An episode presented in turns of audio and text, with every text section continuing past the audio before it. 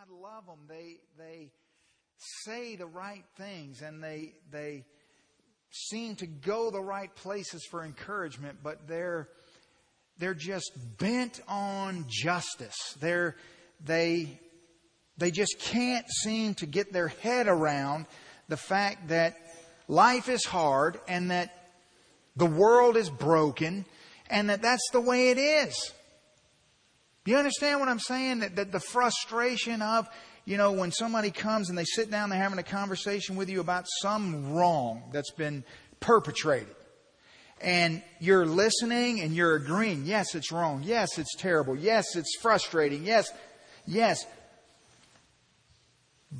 But you gotta move on.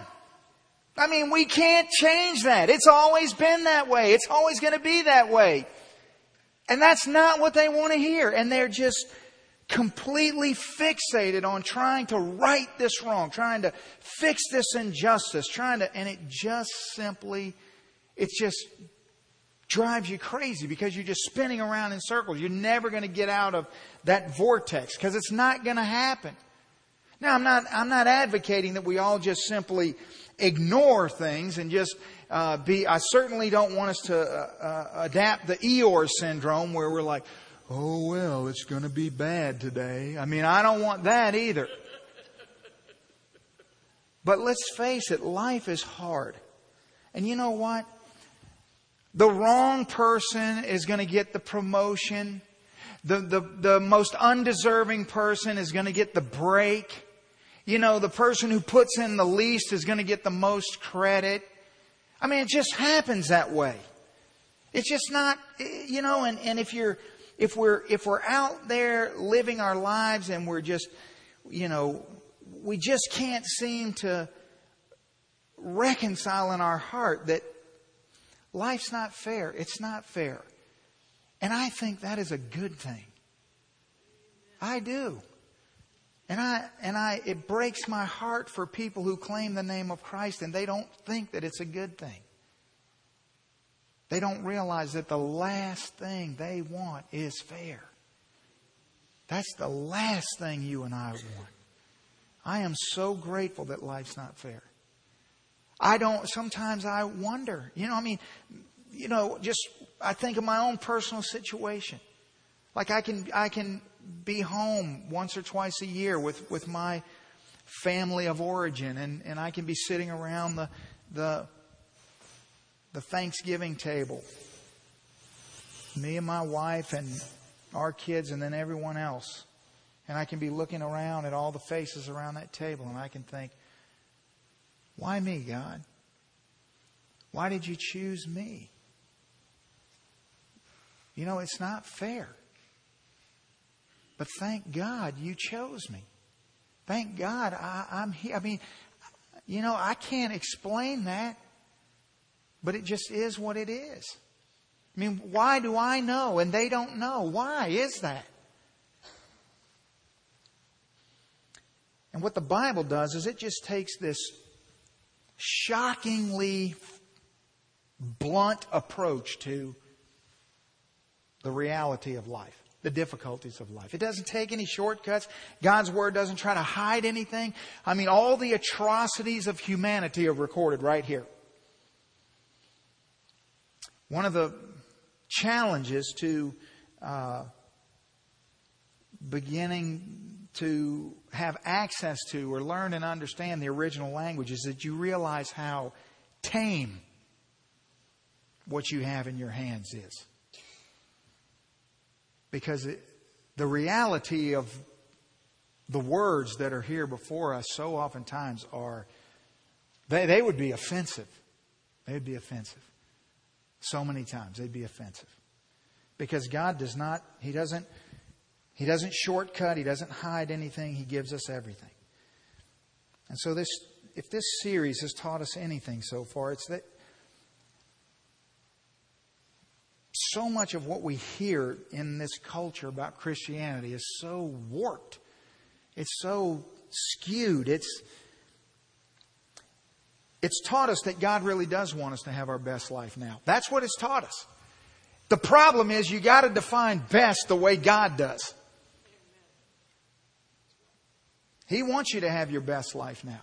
That's what we've seen in Abraham's life and Jacob's life and Joseph's life. We've seen that God wants you and me to have our best life now, but it's the way He defines best that's going to throw everything into a tailspin. So, God tonight will, will give us a glimpse into how to deal with our pain. And He doesn't give us a, a, a formula to follow. What He does in Scripture is He gives us these case studies. Now, when we look at these case studies, you have to understand you can't look at a, a, narrative like we're going to look at in 1 Samuel 1 and say, well, this is what you should do if you find yourself in this exact situation, and then God's going to do exactly what he did in 1 Samuel chapter 1. You can't do that because you got to understand we're reading a case study of the God of the universe dealing with a person, and this is a God who made sure that no two fingerprints were the same, that no two snowflakes were the same, that this God of infinite creativity is not going to do exactly the same thing in your life as he does in anybody else's life because you're not the same. He made all of us different and his character and nature never wavers or change, but changes, but he, he gives us glimpses into his character and nature but they're not formulas. And if we try to make them formulas, we'll really, uh, we really just lessen the value of what's so marvelously creative and unique that's before us. We see, we see God's patterns. We see His ways. We see His tendencies. But more so than anything else, we see His priorities and His heart and His motivation. We see those things crystal clear. And that's what's most I think, valuable. So we'll look tonight at a woman's life, a very ordinary woman who has a very ordinary problem that's not unique uh, to her, but yet it's it's common enough for us all to relate to the pain that she feels inside. So let's look together at 1 Samuel chapter 1, beginning in verse 1. There's a certain man at Raphaim, Zophim, of the mountains of Ephraim now, understand we're talking about a place that's about 30 miles north of Jerusalem. So it sounds like the middle of nowhere, but don't be fooled. It's not, it's only about 30 miles away from uh, basically where modern Palestine is today. And his name was Elkanah, and he was the son of Jeroham, the son of Elihu, the son of Tohu, the son of Zuph. Uh, he was an Ephraimite. And he had two wives. The name of one wife was Hannah, the name of the other was Peninnah. And Peninnah had children, but Hannah had no children. Now, this man, he went up from his city to his yearly worship and sacrifice of the Lord of hosts at Shiloh. Also, the two sons of Eli, Hophni and Phinehas, the priests of the Lord, were there. And whenever the time came for Elkanah to make his offering, he would give two portions to Peninnah. He would give a portion to Peninnah, his wife, he would give portions to Peninnah, his wife, and to all her sons and daughters. But to Hannah, he would give a double portion, for he loved Hannah, although the Lord had closed her womb. And her rival also provoked her severely to make her miserable because the Lord had closed her womb. So it was year by year when she went up to the house of the Lord that she provoked her. Therefore she wept and did not eat. Verse 8 Then Elkanah, her husband, said to her, Hannah, why do you weep? Why do you not eat? Why is your heart grieved? And am I not better to you than ten sons? Now we'll just stop here for a second and look at uh, a little bit of context of where we are. It's about 1100 BC. The people of Israel are in utter chaos. When we sort of jump into this story, you have to understand we're coming off of one of the darkest times of Israel's history. We're coming at the very tail end of the, the time known as the Judges. And you may be familiar with the very last passage of Scripture in Judges chapter 21. At the end of that book, it says that in those days there was no king in Israel. Everyone did what was right in his own eyes. I mean, it was a very, very tumultuous time to say the least. It was not the time in the history of God's people that you would ever have chosen to want to be born. Very, very hard, very, very difficult, lots and lots of struggles. And to be born into this time and to be so very ordinary as Hannah was, it would be uh, very, very difficult. And God is going to use the painful circumstances of this nobody lady really to shape a nation. And we'll see again God's just ultimate commitment to his purposes and to use the least likely to accomplish them. So Hannah's pain, that's the first thing we're going to look at in this, these first eight passages. I, I want you to see that it's uh, in the midst of this spiritual decay.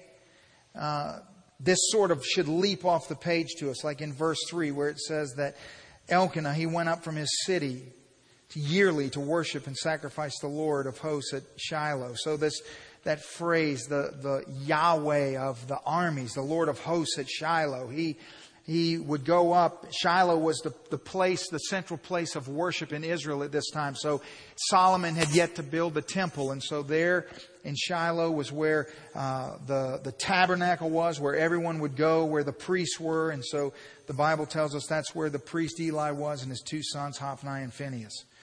And so these two sons. So that you see these two things going on at the same time. On one hand, Elkanah is a spiritual man who's going up to worship yearly. He loves the Lord. He does that which is, you know, commanded of him. He, he honors the Lord and yet he goes to Shiloh to sacrifice in a temple where if you are familiar with the book of First Samuel, you know that Hophni and Phinehas were the furthest things from uh, priests and yet they were functioning in the temple as priests and they had basically set up what amounted to as a prostitution ring at the entrance to the tabernacle.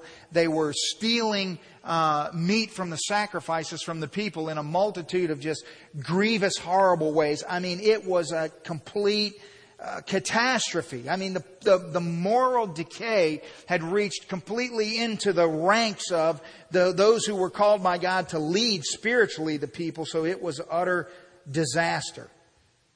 But Elkanah is a man who is uh, of principle, and he is doing that which God's called him to do. And, and, as horrible of a time as this is, it's Hannah's time. It's the time that Hannah had no choice. It's the time that Hannah uh, comes and that God uh, puts her on the face of the earth, and so it's her time. And so she's married to Elkanah. He's a he's a good man. Uh, you know, First Chronicles tells us that he's a Levite. Uh, he's he's born in the tribe of Levi. He's, uh, he, he will serve God. He'll be faithful to God. Uh, he took his, his worship of God seriously. He took his family worship seriously. He took his family with him up to, uh, to worship. They're probably uh, uh, speaking of the, the, uh, the, the festivals that they would go to and, and that he, he takes his wives, his children, they all go up. It's a, it's a family affair to worship God faithfully. And he had been prosperous. We know that from everything that Scripture tells us about Elkanah, that he had means, that he had been successful, or at least been, you know, um, very, uh, been a good steward of that which God has given him. And he's got two wives, and, you know, really, I don't want to get into a big thing about polygamy, but I think that it's good to just address it when it's there. Uh, that his Hannah, very likely his first wife, was unable to bear him a child, and so he, he married again, Peninnah, and he marries her uh, to have offspring, which was necessary in this culture. And uh, when you look at polygamy in the Old Testament, you find that it's always discouraged, but yet it's permitted. Almost every single instance of polygamy in the in the Scripture always is accompanied by some kind of fiasco, disaster. Uh, it's destructive in uh, nature, whether it be through uh, spiritually or whether it be through relationally. And so Scripture is very open and honest in the Old Testament. And we, we see that uh, there's a picture of things that, that men do that God uh, doesn't uh, encourage, but yet He permits. He permits. And so there's this woman, Hannah. The name Hannah, means grace.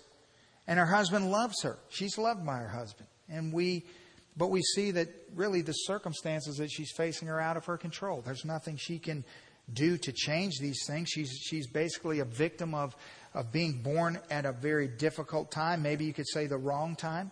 She's a victim of, of a husband who loves her, but yet who makes the decision that he has to marry again because he needs to have offspring. And she's a victim of her own body because she's barren.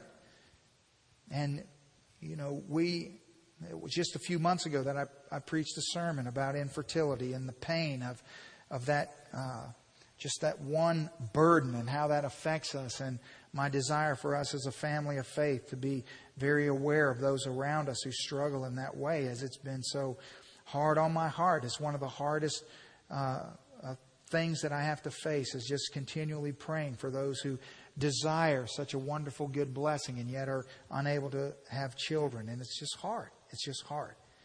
And if it's hard today, which God knows it is, it was just unbelievably more difficult in biblical times. Not only was there no technology, no, no way to, to aid a woman who was barren as there are today. There was, there was also no options that a woman today may have options to try to, uh, you know, conceive children or adopt or whatever the case may be. But beyond that, you have to understand the scorn that was attached to a woman who was un, unable to, to bear children. That she, her validation came from being able to bear children, that her value was wrapped up in her fertility. And so she was almost not even seen as a woman. It was really, really harsh and very, very hard. And of course, uh, in that time, it would have been even more true than it is now. That so oftentimes in our culture, the woman who is unable to conceive will make the leap in her own mind that it's God's somehow judgment against her. Certainly, I would hope that people around her aren't making that leap, but in biblical times, not only the woman, but everyone around her would make that assumption that God's judgment is upon you, and therefore you are unable to have children, for that was seen as the most important thing that she could do. And we can't confuse the sovereignty of God with the judgment of God.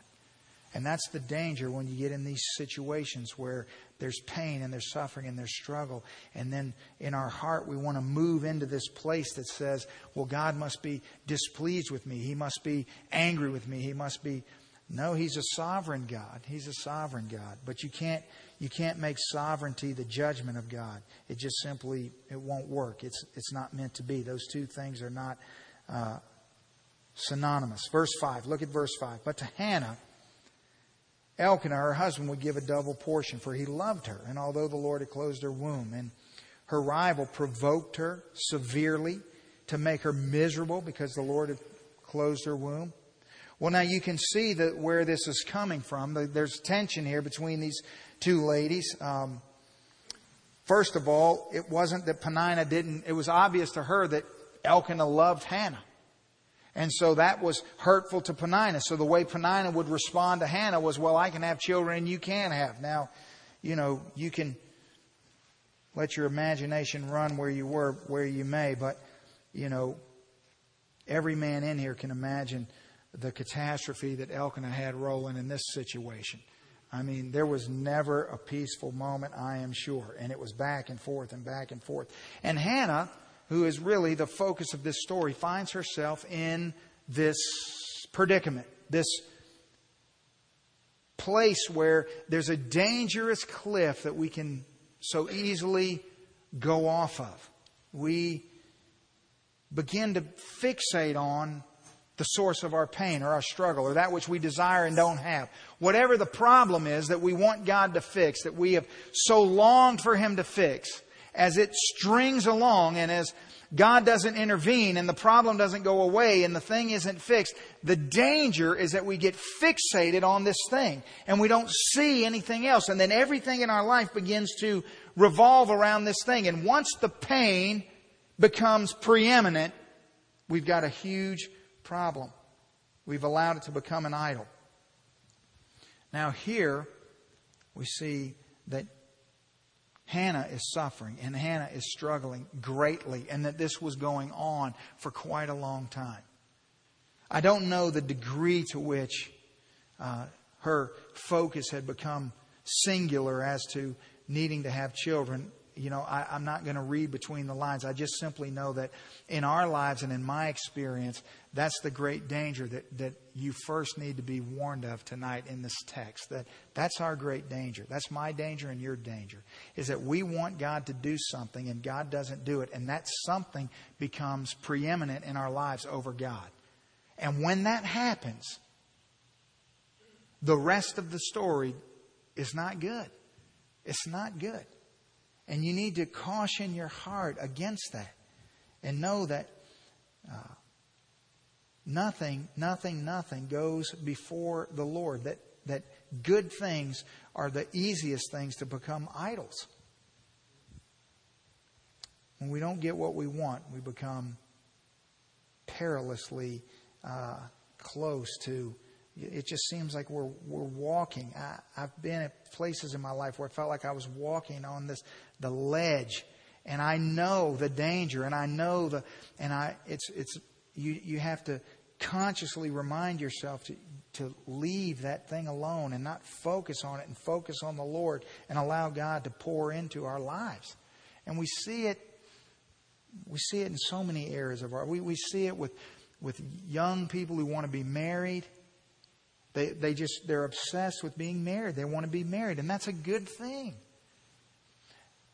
But what so often happens? How does the story go? How many, how many young ladies and young men have we seen whose heart's desire was to be married, and it's a good desire, and it's a noble desire? But they, they wait and they wait and they become impatient. They take matters into their own hands and they make a mistake and they end up in a, they end up married, but it's not the way they thought it was going to be. Or, you know, maybe it's maybe we, we just want to be healthy. And we don't we, we think, well, why can't we be healthy? Why, why I mean why is is that too much to ask? We just want health and health doesn't come.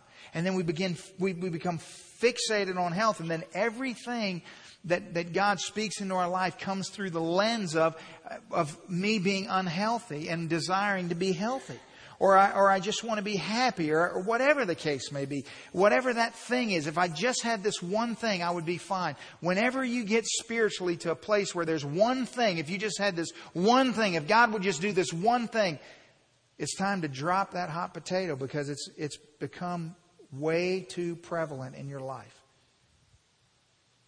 So there's Hannah. She has to look every day at Penina, who has Elkanah's children. But it's Hannah who has Elkanah's heart. It's Hannah whom he loves. And so there they go up to, I'm assuming the Feast of Tabernacles. It's not specific. And they go up to this time. And, you know, there's meat is, an, is just a, a very special luxury.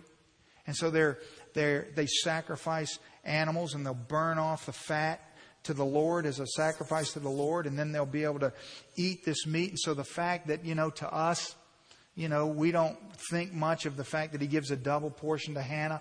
But believe me, when he gives Hannah a double portion, it's like a dagger in the heart of Penina.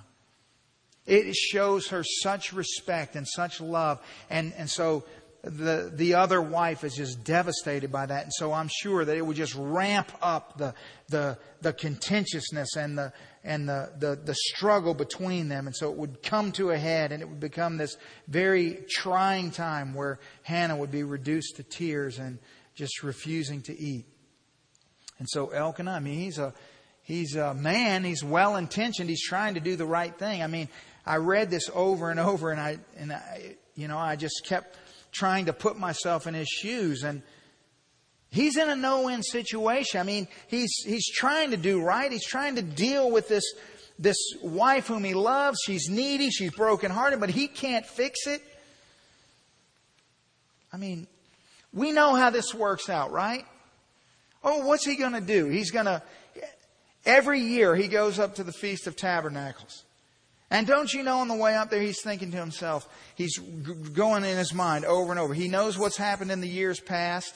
So he knows the danger uh, of her being upset. So then he thinks, well, maybe this year I won't give her a double portion. Well, oh, that's going to go over well, right? Oh, so then she's going to be like, oh, so now you don't love me at, at, all. So now I'm just, so you've given up on me. So he can't do that, but he knows if he does give her a double portion, he's going to get, you know, she's going to break down and go cry. So, what do you think, guys? There's just no win. I mean, he just simply can't win. So he's trying to do the right thing. He's trying to be an encouragement, but it just falls apart and she ends up weeping unconditionally. Verse 8. So Elkanah, her husband, he says to her, Hannah, why do you weep? Why do you not eat? Why is your heart so grieved? Am I not better to you than ten sons? I mean, does he really want an answer to that? No, he doesn't. How many times have, have I asked the question of Lisa and then thought, please God don't answer that. You know, please God don't answer that honestly. You know, I mean, there he is. I feel I'm so comforted by there's Elkanah, this good, godly man, trying to fix all the problems that are unfixable. You know, all she wants is a hug. Just hug her and listen to her weep. And, you know, and he's steadily barraging her with questions. You know, what's the problem? I mean, and don't you know they've been through this every single year? It's the same old broken record. And he's just trying to, to fix it. You know, and when you're hurt, when you're really hurt, when you're deeply hurt, when you're hurt like Hannah's hurt, you just, you just want to be alone. You, you don't want to talk to anybody about it. You know why? You know why Hannah doesn't want to talk to anybody about it? Because you know the feeling of being deeply hurt and knowing that no one around you really understands. You see, when you're kind of hurt, when you're kind of hurt, well then you, you, you want other people to, to know about it when you're still trying to process how hurt you are. You want to talk to other people about the hurt, people that are close to you. You want them to just hear you out. You want them to listen. But there's a place in the scale of pain that gets so deep and so painful that you don't want to talk to anybody because no one understands. And you just begin to feel that it's just pointless. And so why? And so her pain is that, is, is at that place. She doesn't want to talk about it. She doesn't want to have a conversation about it. She doesn't want you to answer her questions about it. She just wants to be left alone. And so she would just get up and walk off and be left alone. So that's Hannah's pain. Let's look at Hannah's prayer. Her prayer, verse beginning in verse 9. Something happens between verse 8 and verse 9. And, and haven't we seen this in all these Hebrew narratives that there's a place where God's dealing with us, and then there's a transition point in the text. And here it is between 8 and 9. So verse 9 says, Hannah arose after they had finished eating and drinking at Shiloh. And now Eli the priest was sitting on the seat by the doorpost of the tabernacle of the Lord. Now, this was different than what had happened before. In the past, she would just begin weeping uncontrollably. She would get up. She wouldn't eat. She would go off by herself. But now, something's changed. She's got, she gets up. And instead of going into isolation, she goes into God's presence. She does something different than she's done before. It's not that she feels any different. It's not that her pain is any less than it was before, but she deals with the way she feels in a new way. She allows her pain to move her to God instead of isolating her from people. You see, and that's really the question that we have to ask ourselves in pain. Is, is the pain that, that we feel going to become a wedge that drives us away from God, or is it going to drive us to God? Because I, I don't think that, that anyone walks with God. I don't think that anyone walks with God without a thorn in the flesh, without a, uh, an, an, infertility uh, time in their life, without a, uh, some enduring struggle. I just don't think, I don't think they do. I don't know them, and I'm certainly not them. And so, what do we do when we hurt? What do we do when we hurt long term? If you're hurting tonight and you've been hurting for some time, what has that hurt done in your life? Has it driven you to God or has it become a wedge between you and God? And we see that this is a turning point for Hannah. She responds differently than she has in the past. And so she goes to the tabernacle where Eli is. Now, you know what's interesting that's, that's missing from this story? Maybe you've picked up on it, especially if you're here tonight and you, your heart is broken with pain and you're struggling with pain. Then you know that this is one of the first bridges that you crossed, but it's not in this story. And it's always one of the first bridges that we cross, but it's not here. Do you notice there's no discussion, no allusion to, there's no premise for fault in the story? Do you notice that? There's no fault. Yeah, there's no, there's no, there's not even a way that you can come around and, and stick it in on Hannah. There's no, there's no fault. It's not, it's not that it's, it's anybody's fault. You can't, it's not that she's looking around and she's thinking, you know, why have you done this to me or why is this or why? It's just simply the way it is. There's no human reason for it. It just is. And so she turns and goes to the tabernacle. Look at verse 10. So she was in bitterness of soul and she prayed to the Lord and she wept in anguish. I mean, those are strong words. She was broken. And she makes this vow. And she says, O Lord of hosts, Yahweh, if you will indeed look on the affliction of your maidservant and remember me and not forget your maidservant, but will give your maidservant a male child, then I will give him to the Lord all the days of his life and no razor shall come upon his head. You know, I know for most of you this is not a new narrative. This isn't a new passage. I mean, I've preached on this before but let it just impact you in a new and fresh way. What she calls out to God, it's not that she's indicating that God could forget her, that he could miss the, the, the fact that she's struggling or that she is in need, but it's that she's asking God to turn his countenance, to, to look towards her, to turn to me, to see me in my need, God. And she must she must have somehow sensed the danger that this pain either was becoming or had become an idol in her life because of what she says.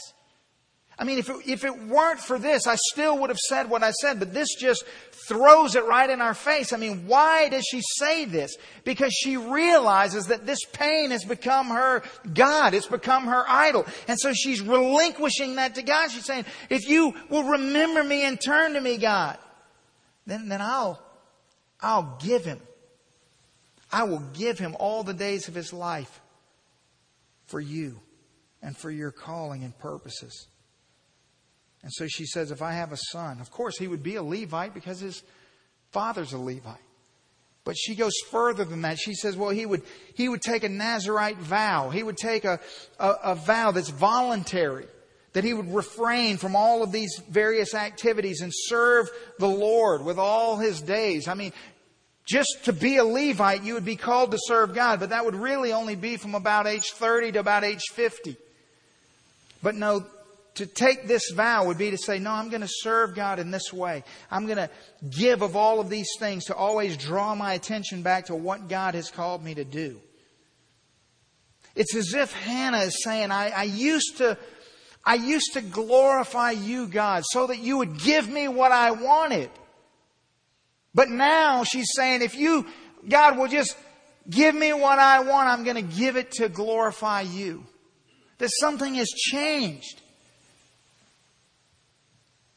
Her, her desires have shifted, that the glory of God has, has sat on the throne of her pain. And so in verse 12, as it happened, as she continued praying before the Lord, that Eli watched her mouth, and Hannah spoke. Uh, now Hannah spoke in her heart, and only her lips moved, but her voice was not heard. And so Eli thought she was drunk, and Eli said to her, How long will you be drunk? Put your wine away from you. But Hannah answered him and said, No, my Lord, I am a woman of sorrowful spirit. I have drunk neither wine nor intoxicating drink, but have poured out my soul before the Lord. Do not consider your maidservant to be a wicked woman, for out of the abundance of my complaint and grief I have spoken until now. I mean, obviously, it would be utterly and completely inappropriate. It would be, it would be utterly uh, unthinkable to, to come into the tabernacle before the Lord drunk. But Eli, he's old, he's, he's, he's mostly blind, he's certainly, uh, you know, lacking in many areas of his life based on the, the uh, behavior of his two sons and the position they're occupying. And so he, he, he, she's so broken that he thinks she's drunk. And so Eli answers and said, Go in peace, and the God of Israel may grant your petition which you have asked him. It's as if in this moment, as she's responding to him, God just gives him this prophetic word to say to her, Go in peace. God's going to grant that which you ask. It's almost like you can you you picture when I read verse 17, I, I picture the I, honestly I I know the feeling of something flying out of my mouth and then thinking, I really wish I wouldn't have just said that. But I know that it was the Lord, but it just scared me to death because of what it said, because I, I, I don't know that. But sometimes God just gives us a prophetic word to speak to somebody, and we just speak something into their life. And I can remember we were having a, a service in here, and I was up here preaching, and and there was a, a couple sitting down here in the front, and who was in this exact situation. They'd been longing to have children, and they'd been going through all these struggles, and they'd had a miscarriage, and they were, you know, going through all this fertility and all this stuff. And, you know, the last conversation I'd had with them is that they just gave up. They said, We just give up. We're not, we're done.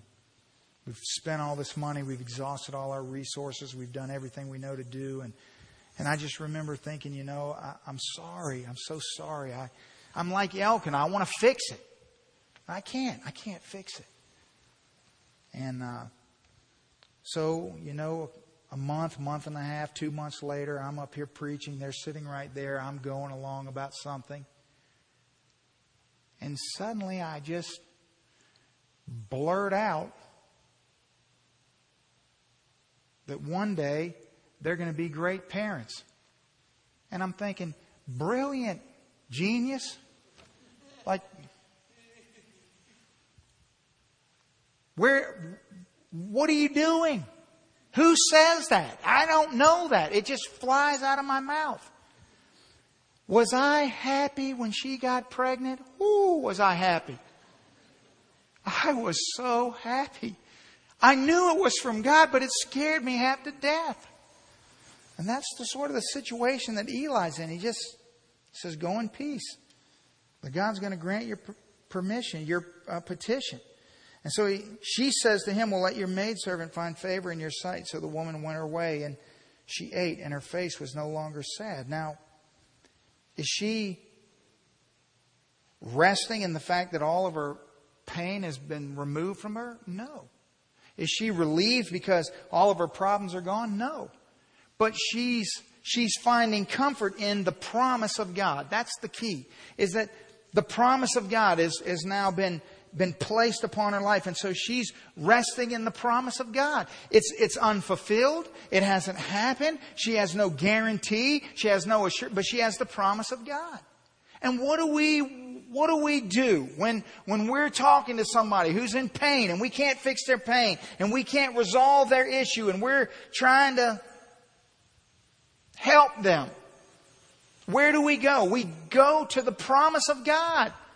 And we just say over and over and over the promises of God. Because that's what we know to be true. That's what we can rest and stake our lives on. Everything else is just it's just a, it's just a guess. It's just a, a whim. It's just a, who knows? But isn't it true that there are things in our life tonight that we know are true, regardless of what comes? We know certain things are true. And those things are never going to be untrue. You understand that? It's the only thing that will never, that can never move into the arena of it's no longer true. I mean, think about that for a second. We have the concrete, unchangeable, absolute guaranteed promises of God. And our pain in our circumstances and, and all our the human pressures around us and the, the the voice in our own head can lead us so astray that we'll become so consumed about something and so just just wrapped up in this thing and we will begin to bend all sorts of every sermon we hear, every Bible study we have, we bend it around. We try to condition it around that God would do what He should do or that He, and you're trying to validate your position against God with His own word. I mean, we do that.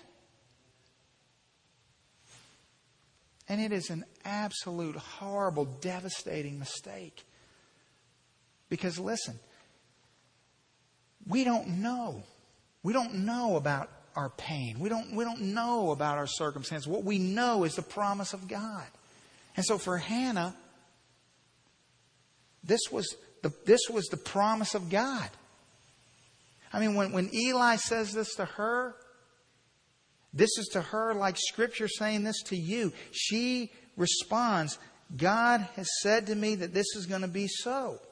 Now, it's not so, but He says it's going to be so. And so we, we see her, her pain and we see her prayer, and now, thirdly, we'll see Hannah's purpose. And this is where really it just comes to bear in our lives practically. Verse 19. So they arose early in the morning and they worshiped before the Lord and returned and came to their house at Ramah. And Elkanah knew Hannah, his wife, and the Lord remembered her. And it came to pass in the process of time that Hannah conceived and bore a son and called his name Samuel, saying, Because I have asked for him from the Lord. And so then she, she becomes pregnant with a son. She names him Samuel, which technically it means his name is God. And so she, she names her son based on the fact that God has remembered her. Now she's pregnant. Now finally that which she has longed for for so long becomes true in her life. And what is she going to do? She's made a vow before God and it's a, it's not an easy vow. And don't think that the, the temptation wouldn't be there for any of us to begin to think back now exactly what did I exactly promise God? Is there a loophole in this anywhere? I mean, now I've longed to, to, to have a child. I finally have a child and I've got to give him to the Lord. You know, you've got this Isaac moment. And so she's thinking, verse 21. Now the man Elkanah and all his house, he went up to offer to the Lord the yearly sacrifice and his vow. So the Samuel's born. It's now time to go to Shiloh to worship God and to bring your sacrifices. But Hannah didn't go up, for she said to her husband, Not until the child is weaned, then I will take him up, and that I may appear before the Lord and, and that he may remain there forever. And so Elkanah, her husband, verse 23, said to her, Do what seems best to you. Wait until you have weaned him. Only let the Lord establish his word. Then the woman stayed and nursed her son until she had weaned him. And so he's young, I don't know, maybe three, maybe four. Elkanah is clearly, the reason why I point this out is that Elkanah is clearly on board with this vow. I mean, that, that was sort of in jeopardy in the beginning because she made this vow before God, but Elkanah wasn't involved in the vow. And so there could have been this controversy where she's finally born a son and then Elkanah could have rebelled against that, but he doesn't. He's, he's on board with her. Verse 24, so now when she had weaned him, she took him up with her with three bulls and an ephah of flour and a skin of wine and brought him to the house of the Lord in Shiloh, and the child was young. I mean, to bring as a sacrifice three bulls is such an extraordinary payment. I mean, that is so expensive for this Levite and his family. It tells us a great deal about them and who they are. Verse 25.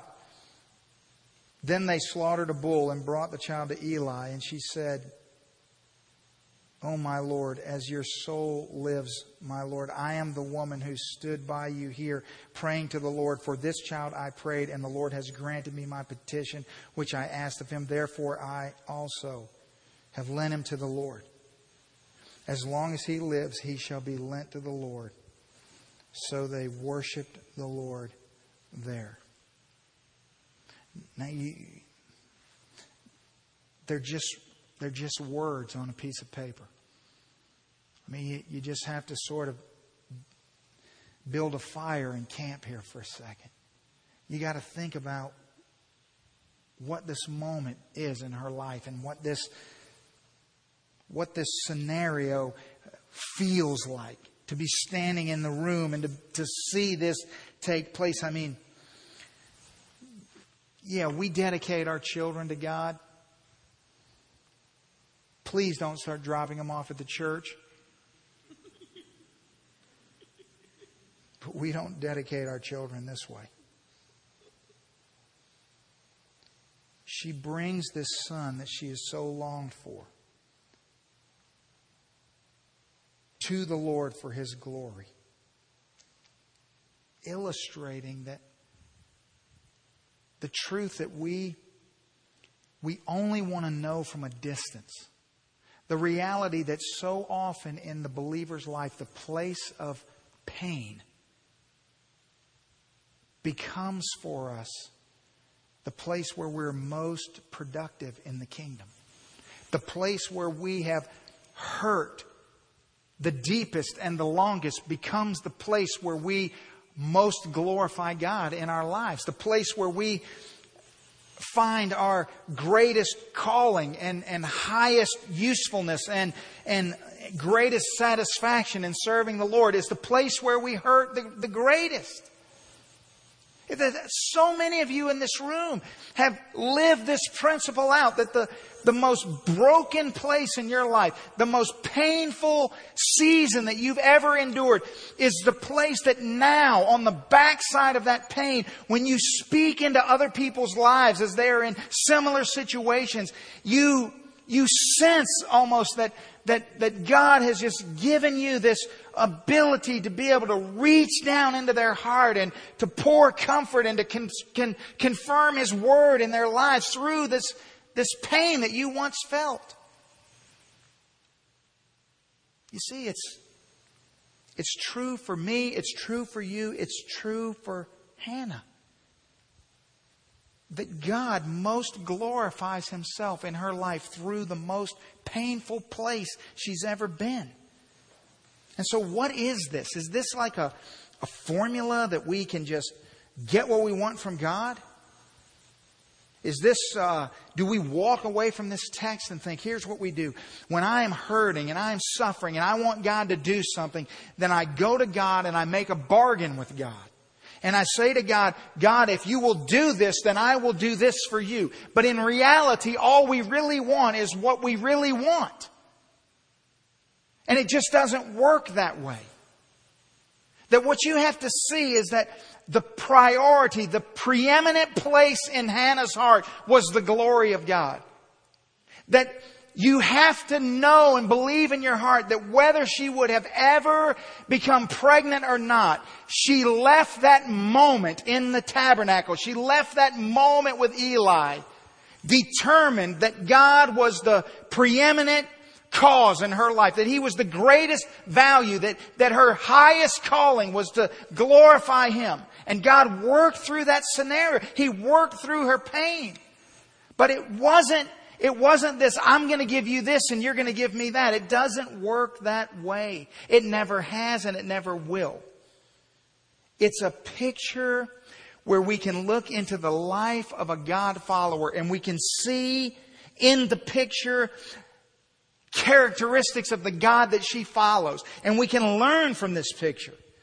It shows us that when God's glory becomes our highest desire, it is a, it is a catastrophic shift in our perception of where we are, who we are, why we are, what we're about, what we're going through, that it, it changes everything. It makes reading the New Testament literally possible. How else are you going to read the New Testament? How else are you going to see Jesus for the joy set before him endure the cross. How else are you going to see Paul singing in prison? How else are you going to see men facing execution and glorifying God? Now you have two choices. Either you see this principle from 1 Samuel 1, or you simply have to say the people in scripture are just different than we are, and we can never be like them, and we can never understand them. God just made them different. That's your only two options. That's your only two options. And if you choose option number two, my heart breaks for you. It breaks for you. That every morning when you wake up and you open God's Word, I hope you see yourself in the, in the text. Did you see that this is the same God working in ordinary lives just like mine and just like yours? And that He's still this God and that you are still this ordinary. And that they're not some super special people. God goes out of His way. Think about it. He goes out of His way. He never ever passes an opportunity to choose the least likely person to do something. And why? Why does God choose a moon worshiper, some pagan, nobody moon worshiper, to be the father of his people? Because he knew that you would deny it if he didn't. He knew that you and me in our hearts would think, well, because Abraham was some special person. That's why.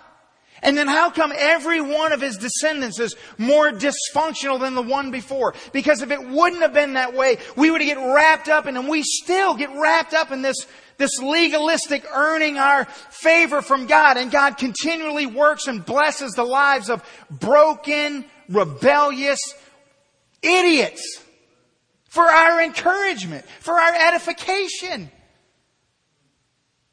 You and me are Hannah. We're Hannah. We're Abraham. We're, we're in the story of the redemption of humanity by this great and glorious God who doesn't care. He's not a respecter of, of what public opinion is about you. He's not worried about what your occupation is or your social standing or what you have or how much education you possess or whatever the case may be. He's not threatened by all the mistakes of your past. He doesn't, he's not, he's not deterred by all of your failures and by how many irre, irresponsible decisions you made. That doesn't bother God. That's not this God. This God says, whoever you are, wherever you've been, whatever you've done, I long to glorify myself in you. I made you in my image. You can't go too far. You can't run away long enough. There's nothing you can do to thwart my desire to glorify myself in you. That ought to just make you want to shout. I mean, what would we do if it wasn't this way? I, for one, would never have a chance. Never. But God is so good. He, he says to Hannah, He says, Hannah, you're not validated by children. You're not, you don't need a husband to validate you. You don't have to worry that every day of your life you're reminded by the, the culture that you're born into of all of your flaws and deficiencies? You know what this text is screaming at us tonight? It's saying sometimes we need to be reminded of the simplest, most elementary things of God. Like the fact that God created you don't, I don't, I want you to push everything else out of your mind. God created you. You. Tonight. You. Who you are. Tonight. Right now. In this moment. He made you for the express purpose of bringing Himself glory. Now let me ask you a question. Is there ever a time, ever a place, ever a chance that He would slam the door shut for you to walk through into the opportunity for which He created you? Never. Never. He made you for His glory. And so if you are staring at the door, afraid to walk through, if you are doubtful as to whether or not God can do that, you are doubting the very initiative of God in creating us as His people. He made you in His image for His glory. He will not, He cannot, He never has and He never will take away that opportunity. Never. Ever. Ever. No matter how bad we hurt, no matter how deep our pain, He never will. So rise up, son and daughter. Rise up. Rise up in your pain. Rise up in your circumstances. Rise up in your deficiencies. Rise up in your, your, your shaky past. Rise up in all of your secrets. Rise up in, in your closet full of skeletons. Rise up and say, wait, God made me. He made me in His image for His glory. I'm going to walk through that door. I say, God, you made me. You know everything about me. Here I am. Glorify yourself in me. And watch what happens. I mean, is this just a story about a lady who wanted to have a baby? Is that what this is? Or is this bigger than that? Because I, I don't want you to leave here tonight and think that this is just about you. It's just about you and God creating you for His glory. And you're just going to go out here and it's just going to be your little, your little party and your little tent about your little scenario and your little thing. Or is God bigger than that? Is God created you and called you for the express purpose of glorifying Himself and He's got a plan and a purpose and what He's got in mind? That the you, you've never dreamt of, you've never imagined, you've never thought of. And then that doesn't mean, so put away all of your ideas of, of what it is and just say, Lord, could it be that my life, where I am right now, is not, it's not an accident. It's not new news to you. You're not astonished by it. You're not, you're not, you're not threatened by it. You're not repulsed by it. I'm your son. I'm your daughter. I know why you've made me. But you are a God who's always committed to a bigger picture, a bigger plan. And somewhere in there is my role. Somewhere in there is my place. And I don't know where it is, but God, that's why I'm here. And so whatever it is you're going to wake up tomorrow morning and have to do, no matter how mundane it is, stop and think for just one second. Has God taken away your opportunity to glorify Him, to be a part of the bigger picture? Has He done that? No. Can you become so, so old and so tired that He won't use you? No. Can you be too young and too ignorant? No. It doesn't matter who you are. He's about something more in Hannah's life and in your life. Listen, Hannah prays this. Look at chapter 2. Just look at what happens. We don't have time, but just look at the first couple of verses. Hannah begins this song, this prayer. And she says, My heart rejoices in the Lord. My horn is exalted in the Lord. I smile at my enemies because I rejoice in your salvation. No one is holy like the Lord, for there is none besides you nor is there any rock like our God. Now look at what she says in verse, look at the very end, the last part of verse 10. 1 Samuel 2.10. He will give strength to his king and exalt the horn of his anointed. Let me just ask you a very important question. What king? They don't have a king. There is no king.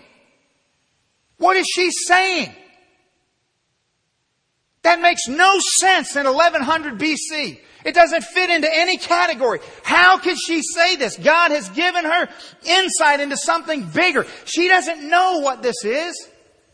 Well, she doesn't know that this little boy that she's just dropped off at the temple, she doesn't know that he's going to be the one that's going to come and anoint the little shepherd boy that's out in the field. She doesn't know that when she says this. She thinks it's just about a mom who had a son who gave him to the Lord and who sang a song and who praised God. But what she didn't know is that God was going to do something way bigger. That that little Samuel was going to anoint King David. That she could have, no one could have known. Go home tonight and read Luke chapter 1. Read the song, the Magnificat of Mary, the mother of Jesus. Read it. And then go back and read 1 Samuel chapter 2. And you know what you'll find? You'll find that this little prayer of Hannah's, this psalm of Hannah's, was burrowed into Mary's heart. That Mary clearly is utterly and completely familiar with everything Hannah said and had sang this a thousand times because she alludes to it over and over and over. Look down in, in chapter 2 at verse 26, and then we're done. 1 Samuel 2:26 And the child Samuel grew in stature and in favor both with the Lord and men. Does that sound familiar to anybody? Does that sound like Luke chapter 2 verse 52? Is that not what the Bible says in Luke 2 about Jesus? That he grew in wisdom and stature and that he found favor. The same statement. Is that a coincidence? No.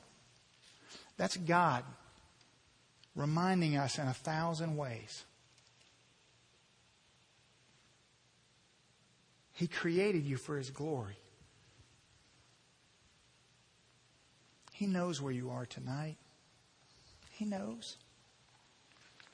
He knows your pain. He knows your struggle. He knows your circumstance. But if you live your life for His glory, if you make His glory the greatest desire of your heart, if you carry that into whatever pain you're in, whatever, whatever situation you're in, whatever is heading your way, like a freight train for tomorrow morning, whatever that is, you begin to see things differently. God never, ever takes away the opportunity for you and me to fulfill the very reason why we exist. We're not breathing his air tonight on accident. Contrary to the way Hannah felt in the beginning of this story and the way that some of you feel and have felt for a long time, you're not a stepchild in the kingdom of God. You haven't been passed over. You're not broken and unusable. You're his son and his daughter. And He loves you.